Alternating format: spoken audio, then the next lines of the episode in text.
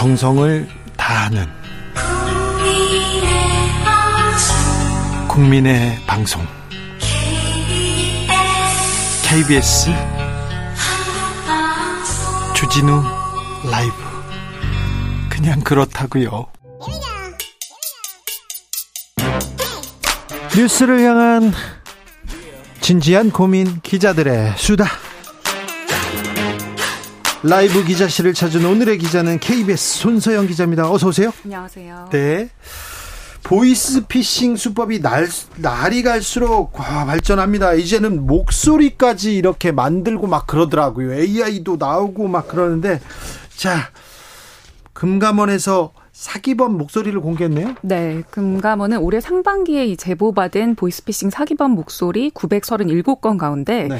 5번 이상 반복 제보된 12명의 목소리를 이번에 공개를 했습니다. 사기범들의 목소리는 이 국립과학수사연구원에서 성문 분석, 그러니까 이 사람마다 갖고 있는 음성 정보 특징을 비교 분석하는 기법에 따라 분석해서 동일범 여부를 판단했는데요. 네. 이 보이스피싱 사기범들의 수법을 확인할 수 있는 사례, 그리고 제보자 가운데서도 좀 모범적으로 대응했던 사례를 추려 추려서 이번에 공개하게 됐습니다. 한번 들어보겠습니다. 좀 집중해서 들어보십시오. 보이스피싱 실제 음성입니다. 자산보호 설정을 위해서 그래서 현재 사용하시는 금융권에 대한 상호 진술을 먼저 받겠습니다. 거래하고 있는 은행에 대해서 빠짐없이 진술해 주시기 바랍니다. 계좌번호나 비밀번호는 이야기할 필요 없습니다. 네, 그 녹취 중에는 이제 자금이나 제3자 목소리가 개입되면 안 되고 지금 수사 중인 사건이어서 수사 종료되기 전까지 제3자에게 사건 내용에 대해서 발선하시면 안 되십니다. 본인께 자꾸 이렇게 그 이렇게 협조 안 하시면은 본인 앞으로 출석 용서 보내드려가지고 네, 대담합니다. 좀 보이스피싱 범행 수법에 좀 공통점이 있습니까? 네, 그렇습니다. 구체적인 사건 내용을 언급하거나 좀 전문 용어를 쓰면서 위압감을 주는 그런 느낌인데요. 그러네요.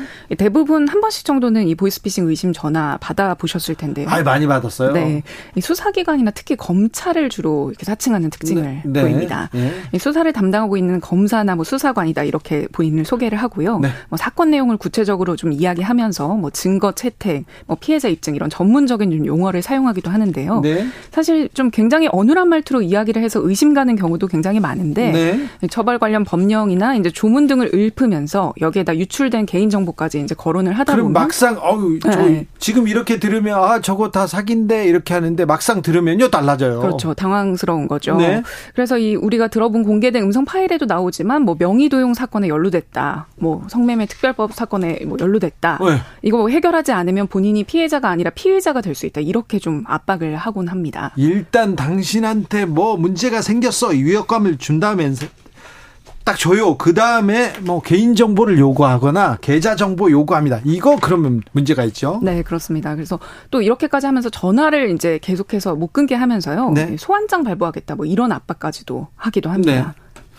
아, 그러면은요, 전화를 끊으시면 돼요. 전화를 끊거나 주진우 라이브 외쳐도 되는데, 아, 당하면 또 당황스러우니까, 그럼 어떻게 해요? 이렇게 얘기하는데, 요즘은요, 더 놀라운 것이, 음, 아, 문자가 와요. 문자가 와가지고, 오, 선물이 오고 있어요. 뭐, 뭐, 택배가 오고 있어요. 그런데 누르면 악성 앱이 쫙 깔립니다. 그리고요, 또, 진화합니다. 그놈 목소리는 진화해서 어, 지인 목소리, 가족 목소리를 아예 만들어 가지고 보내기도 합니다. 네, 사기 수법도 이제 진화를 하는 거죠. 아이고 이거 무서워요. 네, 대부분은 금융 거래가 이제 휴대 전화를 통해서 이루어지다 보니까 네. 이 보이스피싱범들이 통화하는 과정에서 뭔가 조치를 취하게 하면서 어떤 링크에 접속을 하도록 유도를 하는 거고요. 네. 이때 바로 악성 앱을 까는 겁니다. 네. 이렇게 해서 원격 조종이라고 하죠. 그러니까 본인들이 이 휴대 전화를 통제할 수 있게 만드는 건데, 그렇죠. 이제 도메인 같은 거 알려 주면서 네. 사건 공문이 여기 있으니까 확인 한번 해. 해봐라. 뭐 이렇게 유도를 하는 거죠. 깔아라. 근데 그 홈페이지 들어가 보면 검찰청 뭐 이렇게 네. 본 따서 만들거나 금융회사 사이트 같아 보이기도 하고요. 네. 사실 나중에 보면 굉장히 조잡하기도 하고 네. 뭐 클릭 안 되는 것도 있고 이런데 당신은 이제 긴장한 상태고 급박한 상태. 그런 것도 있고요. 네. 카톡으로 제 아는 형은 유명한 가수입니다. 아는 형은 문자가 왔는데 젊은 여자한테서 문자가 온 거예요. 그래가지고 아, 이 얘기, 얘기를 주고받아요. 그럼 어떻게 지내세요? 뭐 이렇게 주고받다가, 음, 자기 영상 보내주겠다고 보내준 거예요. 근데 깔았더니 이거였어요. 그 그렇게 정말 당황하는 사례가 많은데요. 아 그리고 목소리를 음. 이렇게 만들면 이거는 당할 수밖에 없잖아요. 그렇죠. 뭐 가족이나 지인이나 네. 이런 사람들 목소리 2초에서 5초 샘플만 있어도 복제 음성 만들 수 있다고 합니다. 그래요? 네. 그러다 보니까 이제 경찰청도 이런 deep voice 피싱 주의해라 이렇게 당부를 하고 있고요. 네. 사실 목소리만으로는 잠깐 들어서 판단할 수 어렵잖아요. 그렇다면서요. 네, 그렇다 보니까 이제 당사자들만 아는 그런 정보들을 좀 네. 추가로 계속 물어보면서 본인 여부를 확인해야 한다 이렇게 말을 하고 있습니다. 그러니까 전화 통화를 통해서 목소리를 듣는데 그 사람이 아, 가족이 아닐 수 있습니다. 친구도 아닐 수 있다는 걸 또 의식해야 됩니다. 야, 이거 걱정이네요. 이거는 그 그래서 그런지 피해 건수가 그리고 액수가 계속 늘어나요. 이게 사실 5년간 통계를 보면 이제 건수가 조금 줄기는 했어요. 네. 왜냐하면은 이제 2018년에는 7만 건까지도 갔었는데 2020년에 2만 5천 건이 됐거든요. 네. 근데 이게 뭐 범죄가 줄었다라기보다는 시기상 코로나라는 특수성이 좀 작용을 했던 걸로 보입니다. 아 그렇군요. 아무래도 모여서 뭔가 도모하기 어렵다 보니까 네. 이런 범죄 조직들도 타격을 입은 걸로 보이고요. 아 그렇군요. 네. 2021년, 2022년 다시 2만 9천 건, 2만 8천 건 이렇게 네. 늘고 있는 추세입니다. 그래요. 그리고 피해 금액도 이미 1조 7천억 원이 넘고요. 네, 네. 이거 신고한 사람만 이 정도지 나머지 어우 많을 거예요. 네, 그렇습니다. 네. 아, 2231님께서 오래전에 저희 어머니께서요. 어머니께 딸이 납치됐다는 전화가 와서 난리가 난 적이 있습니다. 저는 당시에 친구들이랑 속초 여행 중이었거든요. 어떻게 타이밍도 참 이게 굴리다가 이렇게 한 거죠. 음. 저한테도 어, 아들이라면서 전화기가 어떻게 됐어요? 이렇게, 이렇게 문자가 온 적이 있었어요. 얼마 전에. 네. 자, 이런 수법들이 있습니다. 피해자가 많습니다. 이렇게 계속 얘기해도 깜빡 속아 넘어가는 경우가 많아요. 자, 어떻게 하면 피해를 좀 막을 수 있을까요? 그래서 보이스피싱 예방하려면 가장 중요한 건 바로 의심입니다. 의심. 네. 범죄 연루됐다, 뭐 정보 유출됐다 이런 말 들으면 겁나긴 하지만 네. 그럼에도 진짠지 한번 의심해 보라는 일단 겁니다. 경찰청, 검찰청 이렇게 전화가 오지 않습니까? 그럼 무섭죠? 일단 끊으세요. 괜찮아요. 뭐라고 해도 됩니다. 그러면 문제가 있으면 다시 연락으로 오거나 그럼 문서로 옵니다. 그러니까 일단 끊으면 돼요. 무서우면요. 그리고요. 네, 맞습니다. 그래서 끊은 다음에 네. 정말로 이런 사건에 내가 연루됐는지를 전화를 해 보면 돼요. 네, 그렇죠. 네. 수사기관이나 금융회사에 확인을 해 보라는 거죠. 네. 근데 아마 그 범죄 일당들이 집요하게 전화 못 끊게 할 겁니다. 이게 수법이에요. 네. 전화를 끊으 끊으면 일단 일단 그 올가미에서 벗어나는 거거든요. 그렇죠. 그래서 못 끊게 지금 이거 다른 데 얘기하면 안 됩니다. 지금 당장 하지 않으면 뭐 영장이 청구됩니다. 잡으러 갑니다. 이런 얘기 나오잖아요. 네. 그래서 의심하고 네. 전화를 끊고 확인하고 일, 단 전화를 먼저 끊으세요. 끊어서 한번 근데 국가기관이면 다시 전화 와서 다시 설명합니다. 어, 저는요 사실 검찰이나 경찰에서 나오라는 전화가 엄청 많거든요. 네. 그러면 일단은요 일단 어, 끊어요. 아, 이, 이, 뭐, 뭐라고 좀, 좀 격한 얘기를 할 때도 있는데 그 사람이 경찰일 경우도 있고 검사일 경우도 있는데 일단 끊습니다. 그리고 이렇게 어, 대응하는 게 맞습니다. 그리고 좀 중요한 거는 예. 이제 뭐 갑자기 전화를 걸어서 네. 뭐 이제 그냥 일반적인 사람인데 당신 무슨 사건이 있다. 네. 라든지 뭐 자금 이체를 요구한다든지 금융거래 정보를 예. 이제 검찰, 경찰, 금융회사 당국이 요구하지 않는다는 아, 거예요. 많아요. 금융거래나 개인 정보를 요구하면 다 이건 사기라고 봐도 그렇습니다. 되죠. 예. 네. 금융회사 경우에도 이제 뭐 사실 대출권이나 홍보성 문자는 굉장히 많이 오는데 예. 뭐 지나치게 낮은 금리로 대출을 해주겠다고 하거나 네. 이런 대출 받으려면 뭐 어떤 조건이 있다 이렇게 유도하는 경우는 의심해봐야 네. 됩니다. 그런데 네. 저는요. 은행에 갔다 와서 뭘 신청하고 오면 이런 보이스피싱이 많이 오더라고요. 은행권에서 이게 누가 팔아넘긴 사람들 그것도 문제예요. 그렇죠. 근데 아무튼 조심해서 하는데 정부하고 금융당국에서 이게 좀 더 노력해줘야 돼요. 네, 맞습니다. 이게 피해 발생하는 것 자체도 문제지만 네. 이제 이후의 해결 과정에서도 피해자들이 굉장히 고통을 겪게 되는데요. 네. 이제 뭐 범죄 사실 과정에서 이제 중간에 돈을 받아간 사람, 즉 현금 수거책이 잡힌다고 하더라도 네. 실제 돈을 이제 쓰거나 이제 최종적인 사람이 잡히지 않는 경우 네. 굉장히 많습니다. 아, 예. 그리고 또 이제 금융회사에서 대출을 받은 경우 이런 범죄 일당의 지시를 따라서 나는 했을 뿐이지만 본인이 개인정보 인증했고 신청을 했다면 맞아요. 합법적인 거다 예. 이렇게 판단을 하거든요. 네. 그렇게 되면 결국 나중에 이 돈을 본인이 갚아야 되는 경우도 생기고 결국 소송까지 가게 되는 경우도 많습니다. 네. 지난번에도 말했지만 그 시사인 후배 기자 중에 사회부 기자예요. 이 보이스피싱 이런 거 취재하는 기자인데 그 친구도 보이스피싱 당했어요. 조심해야겠네요. 예. 네. 자, 그런데요. 네. 일단 피해를 보면요. 음, 이게 좀 구제해줘야 되는데 좀 제대로 배상을 받을 수 있을까요? 어떻게 하면 배상을 받을 수 있을까요? 이게 그래서 일단은 은행부터 시작을 좀 해보기로 했어요. 예? 그러니까 좀 이상한 금융 거래가 발생했을 때좀 예. 가이드라인에 따라서 은행이 이제 좀 잘 제도를 만들어서 하도록 하고 예? 이거 제대로 안 했을 경우에는 배상을 하도록 좀 책임을 이번에 명시화했습니다. 그 금융기관에서 해야 됩니다. 카드사 금융기관이 좀 일차적 책임이고요. 이상규님께서 통신사 차원에서 원천 차단해 주는 건 어떨까요? 그런 부분도 좀 어, 조금 강구해야 되는데 그건 좀 네, 음. 강구해야 됩니다. 그리고요. 네, 그리고 또 이제 이용자의 경우에도 그렇다고 안심할 수만은 없는 게 예. 이제 은행이 배상 책임이 있기는 하지만 이 과실 여부를 이용자에 대해서도 판단을 하게 되거든요. 예.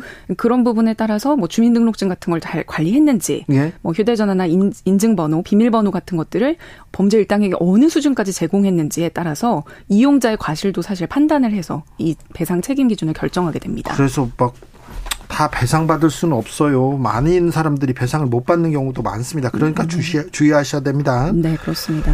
그래서 아. 뭐 실제로 현장에서 어떻게 적용될지도 좀 봐야 될 것 같고요. 은행 시작으로 카드사나 이런 곳으로 이게 좀 확대될 수 있도록 후속 조치 빨리 마련돼야 할 것 같습니다. 0869님께서 84세 모친이요. 아들 인질 보이스피싱으로 2천만 원 턱 주고 온 적이 있습니다. 이런 분이 있네요. 7818님, 저는 택배기사인데 얼마 전 은행 갔다가 현금 인출기에서 다급하게 통화하는 할머니가 계셨어요. 아, 들어보니까 자녀 때문에 검찰청에 입금을 하라는 내용 같아서 바로 청원 경찰분께 알려드렸습니다. 다행히 보이스피싱 할머니는 피하셨고 연신 고맙다고 말씀해 주셔서 정말 뿌듯한 하루였습니다. 보이스피싱이 계속됩니다. 진화하고 있습니다. 그래서 각별히 조심하셔야 됩니다. 그죠? 네, 그렇습니다. KBS 손서영 기자와 함께했습니다. 감사합니다. 감사합니다. 교통정보센터 다녀올까요? 정현정 씨.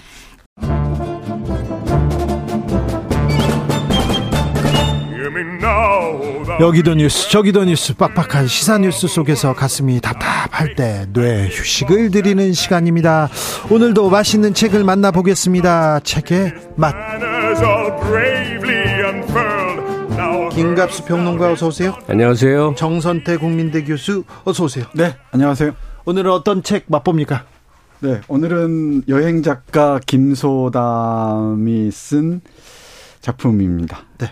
작품입니다. 네. 그야말로 네. 이번 여행지는 사람입니다. 이번 여행지는 사람입니다. 네. 이런 제목이고요. 네. 부제가 인생 키워드 좀 아는 10인의 청년들입니다. 청년 얘기네요. 네, 청년 얘기입니다. 네. 제가 요즘 청년에 관심이 많습니다. 아, 그렇습니까? 네.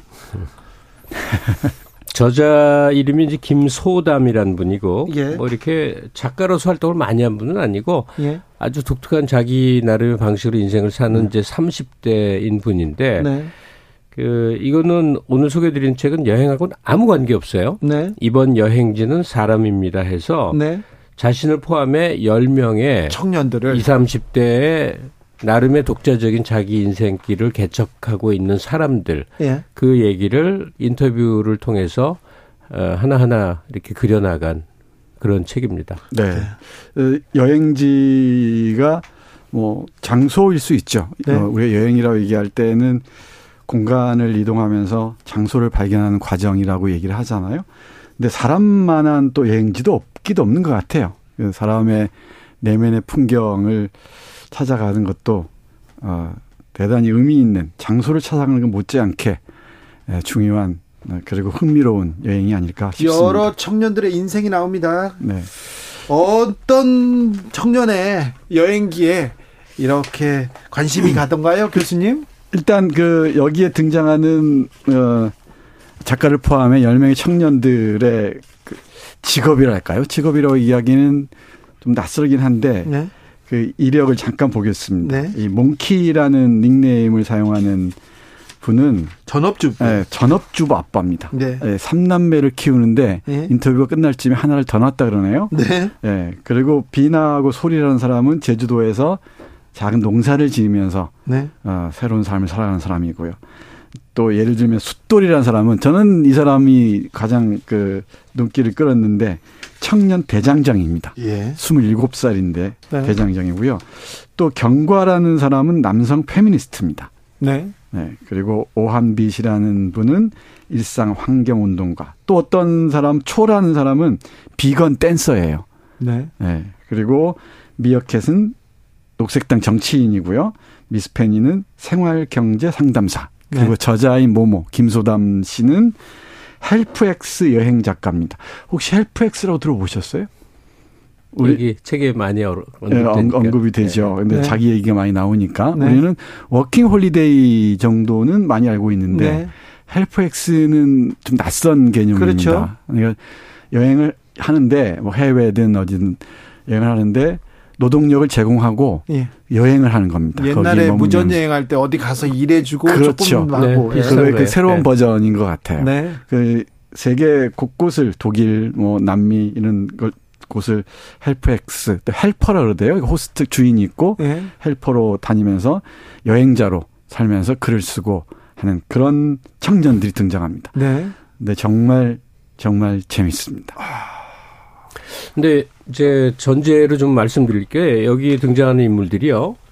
어, 몇 가지가 있어요. 첫째, 대단히 평범한 사람들이라는 음, 거예요. 예. 그러니까 이것은 어, 사회에 무슨 큰 업적을 내, 뭐 내거나 뭐 성공을 한 사람들의 그 인물전이 아니에요. 네. 다만 그냥 어 일반 대학 나와서 일반 회사 다니다가 막 지긋지긋하고 못 견디겠고 해서 이모저모 궁리하다가 어떤 사람은 대장정 일을 음. 하고 어떤 사람은 저 부산 영도로 내려가서 음. 조그만 집에 사는데 그 집에 그냥 살기 아까우니까 커뮤니티 하우스 개념으로 집을 개방을 해서 음. 동네 영화제도 개최하고 이런 마을을 마을 생활도 하고 하여튼 어 별하별 방식으로 자기 인생을 개척한 것인데 지금의 재태하고 굉장히 대립되는 그런 게 있죠. 많은 경우에 이제 웬만하면 좋은 대학 나와서 좀 그 대기업 들어가서 음. 급여 많이 받고 인스타 같은데 이제 자기 새로 차, 산 차 올리고 무슨 뭐 카페 재택, 네. 카페 같은데 음. 멋있는 데 찍고 여행 가서 해, 인증샷 올리고 하고 그다음에 재테크 해갖고 네. 갑자기 막 돈도 막 불리고 그다음에 부동산 장만 하고 하여튼 뭐 이런 게 일반론이고 그 욕망을 꼭 비난할 수만은 없으나 네.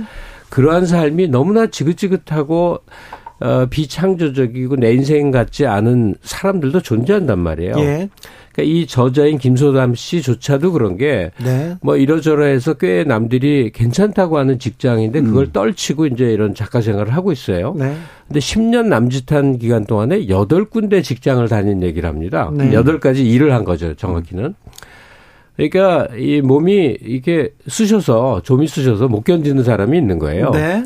그런데 저도 그 20대, 30대 체험이 있지만 세상 누구라도 나 이렇게 직장이나 뭐 이렇게 가게에 매여서 이대로 그냥 살고 싶어 하는 사람은 사실 아무도 없어요. 예. 다 뭔가 자기 그렇지. 인생을 살고 싶은데 네. 용기도 안 나고 자신감도 없고 현실 안주하는 거거든요. 네. 그런데 비교적 야 이럴 수도 있구나 하는 용기를 내서 인생길 개척한 음. 모습을 보니까 이거 보다 보면요 아마 지금 좀 젊은 분들은 똑같이는 아닌데 네.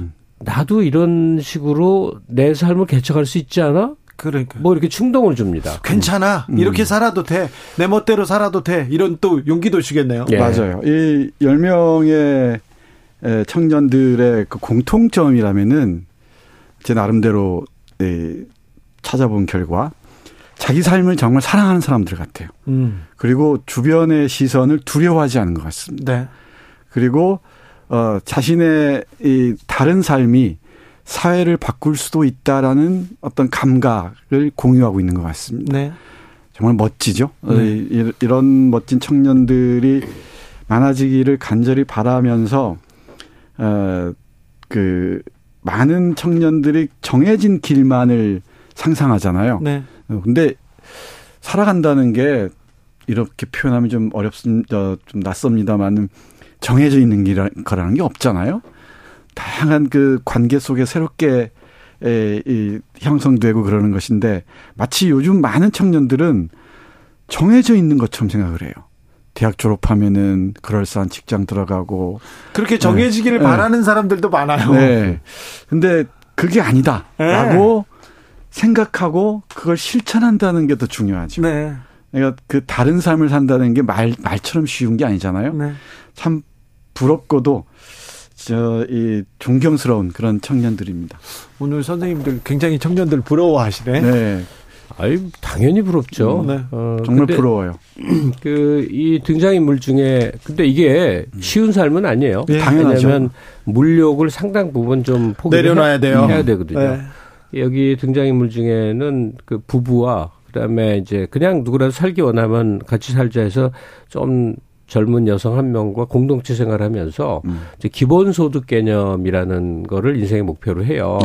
네. 기본소득을 뭘로 하냐 했더니 그 이제 시골로 갔으니까 감자하고 당근 키워서 살고 음. 네. 그런데 그 규모로 봐서는 짬짬이 개인 시간 여유가 나는 거예요. 네. 그래서 네. 그 기본소득 한 달에 어느 정도 금액을 위한 그 농사를 하면서 네. 그 시골에서 어, 각자 취향에 맞는 개인 삶의 개척들, 뭐, 또는 일, 뭐, 취미생활, 이런 것들 하는 얘기들 하는데, 글쎄요, 글로 그려져서 그런지, 야, 참, 이렇게 살아보면 좋겠다. 네. 그러니까 네. 국가를 언제까지 바라보고만 있을 것이냐. 뭐 기본소득이 어, 정치적으로 네, 현실화 이재명 그런 게 아니라는 대선 후보 얘기도 나와요. 네. 그래서 해줄 줄 알았더니 음. 떨어져서 안 되는데 음. 뭐 언젠간 되겠지 하고 있지 말고 그냥 우리가, 우리가 해보자 해보자 해서 네. 예. 그, 이 사람들이 사는 방식이 이 어떤 슬로건으로 얘기한다면 반농 반농 반 반엑스라고 해요. 그러니까 반은 농사 지으면서 네. 반은 그 미지수, 든 미지수죠. 네. 뭐든지 뭐든지 자기가 해보고 싶은 걸 하는 거죠. 네. 시간을 자기가 자기가 원하는 데다 쓴다. 음. 이거는 굉장히 하, 굉장히 훌륭한 일인데 네. 어렵죠. 어렵죠. 네. 김종근 님도 이번 여행지는 사람입니다. 경로를 이탈해서 더 괜찮은 인생이라는 부분이 확 들어옵니다. 네. 그래요. 도전해도 돼요. 음. 조금 달라도 됩니다. 음. 괜찮습니다. 음. 근데 이 그 10명 중에서 뭐 다 하나하나 말씀드리고 싶은데 앞에 말씀드렸듯이 네. 예, 청년 대장장이가 제 눈길을 끈다고 말씀드렸잖아요. 대장장 얘기를 좀 더 해볼까요? 근데 오늘 우리가 좀 흥분하고 있는 것 같지 않습니까? 아유, 네, 네, 매우 매우 네. 흥분할 만해요. 네. 지금 가슴이 뛸만합니다. 네, 이 그거 아십니까? 그 아마존 뭐 원예 농구 판매 순위 top 10에 호미가 들어갔다 그래요. 네, 네. 조선 호미가 네. 세계적으로 특히 미국에서 네. 그 원예 관련해서 우리나라만 있는 음. 농기구 호미가 음. 빵 떠갖고 네. 네. 수년 전부터 굉장히 인기를 네, 얻고 있습니다. 이런 일을 부여해서 네. 부여해서 하고 있으니 그걸 바라보는 가족들이나 친지들 어떻겠습니까? 네. 특히 친누나가 이제 특히 걱정을 많이 했던 것 같아요. 예. 너 결혼하고 싶은 사람 만나면 어떡할래? 음. 너 미래는 어떡할래? 이런 얘기가 많이 있었을 거 아니에요? 예. 나중도 생각해야지. 뭐 비전이 있냐? 네가 수제를 만든다 그러는데 네가 네가 감당할 수 있겠느냐? 이런 뭐 걱정, 우려 뭐 이런 게 있겠죠. 그런데요. 거기에 대해서 우리 청년이 얘기한 거 한번 들어보세요. 예. 이, 이 닉네임이 숫돌입니다. 숫돌. 네. 이유는 한두 가지가 아니에요. 남들은 가지 않는 길을 가고 있다는 것에 대한 자랑스러움 같은 것도 조금은 있고. 하지만 솔직해지자면 가장 큰 이유는 저 자신으로서는 저 자신으로 사는 삶을 살고 싶기 때문이에요. 음. 저는 대장간에서 제가 하고 싶은 작업을 할 때 가장 즐겁고 몰입할 수 있어요. 이 팍팍한 세상에서 그나마 살아있음을 느껴요. 이 일을 하면서 저 자신을 인정받는 것 같아요. 주변에서 응원도 많이 받고요. 재료를 무상으로 주시는 분도 있고 후원해 주겠다는 분도 있고 다른 데서 일할 때는 이런 느낌을 못 받았어요. 그러니까 이른바 먹고 사니즘이란 말 쓰잖아요. 네. 그거 말고 우리 내가 살고 싶은 삶이 얼마나 많이 있겠느냐. 근데 그걸 실천한다는 게 쉽지는 않죠. 근데 이걸 행동으로 옮기고 나서 정말 보람을 느끼는 것 같습니다. 네. 동시에 뭐 불안도 없지 않겠죠. 그 불안까지 끌어안으면서 네. 자기가 살고 싶은 삶을 살아가는 이 청년들을 그야말로 정말 모르는 사람이지만은 네. 멀리서 응원합니다. 정선태 교수님. 네. 음, 교수가 되셔가지고 지금 교편을 계속 잡고 있는데 네. 아나 다른 일 해보고 싶었어 그런 생각 하, 자주 하셨죠? 네, 예, 이런 얘기 있잖아요. 어디서 들었는지 책에서 읽은 건지 모르겠는데 어, 천국에 간 사람이 있고 예. 지옥에 간 사람이 있답니다. 네. 지옥에 간 사람들은 어, 사람은 하지 않았어야 할 일을 했던 것을 후회하고 예. 천국에 간 사람은 했어야 했는데 못했던 것을 후회한대요. 네. 제가 천국에 갈지는 모르겠지만은 저는 후회가 좀 깊을 것 같습니다. 그래요? 뭐 어떤 일 하고 싶었어요? 이런 일. 아, 이런 일. 좋아하는 일. 네. 김갑수 평론가님은 전 목숨 많이 하셨잖아요. 이런 저는 일. 대표적으로 네. 하루하루 산 거죠. 하루하루요? 네, 계획이나 이제 네. 목적성 없이 네. 어떻게 닥친 대로 하루하루 살았는데 네. 다행히 원고지를 메꿀 줄 아는 재주가 있어서 네. 그게 말하자면 기본 소득이었던 거예요. 네. 어떻게든 어떻게든 최소한의 생존 비용으로 근데 그 와중에 뭐 저도 어떻게 어떻게 방송 마이크 앞에서 이렇게 저렇게 하면서 한 20여 년 흘러왔는데 그, 그 와중에 대학생들 특강할 기회가 한동안은 꽤 있었거든요. 네. 그러면 이게 이 말이 통하나 보는데 참 안 통하는 것 같아요. 뭐냐면 어떻게 해도 안 죽는다. 이게 사실 제 체험 얘기거든. 네.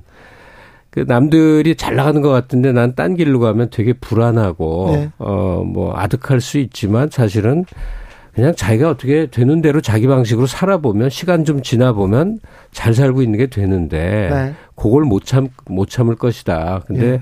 웬만해서 잘 안 죽는다. 그 얘기를 했는데 네. 학생들이 별로 받아들인 눈치가 아니에요. 아 그렇습니까? 그러니까 일반적인 그 코, 스 있잖아요. 네. 예? 뭐 어느 어느 수준의 학교에서 어느 네. 수준의 직장에서 하여튼 아, 근데 이런 지금 오늘 소개해드리는 책에 네. 쓰여져 있는 거, 이 친구들 뭐 학벌 등등 하나도 안 나와 있어요, 음. 여기. 그렇지만 되게 공부 열심히 한 사람 같지가 않아요. 음. 그냥 느낌에. 여기 등장한 주인공들이. 네.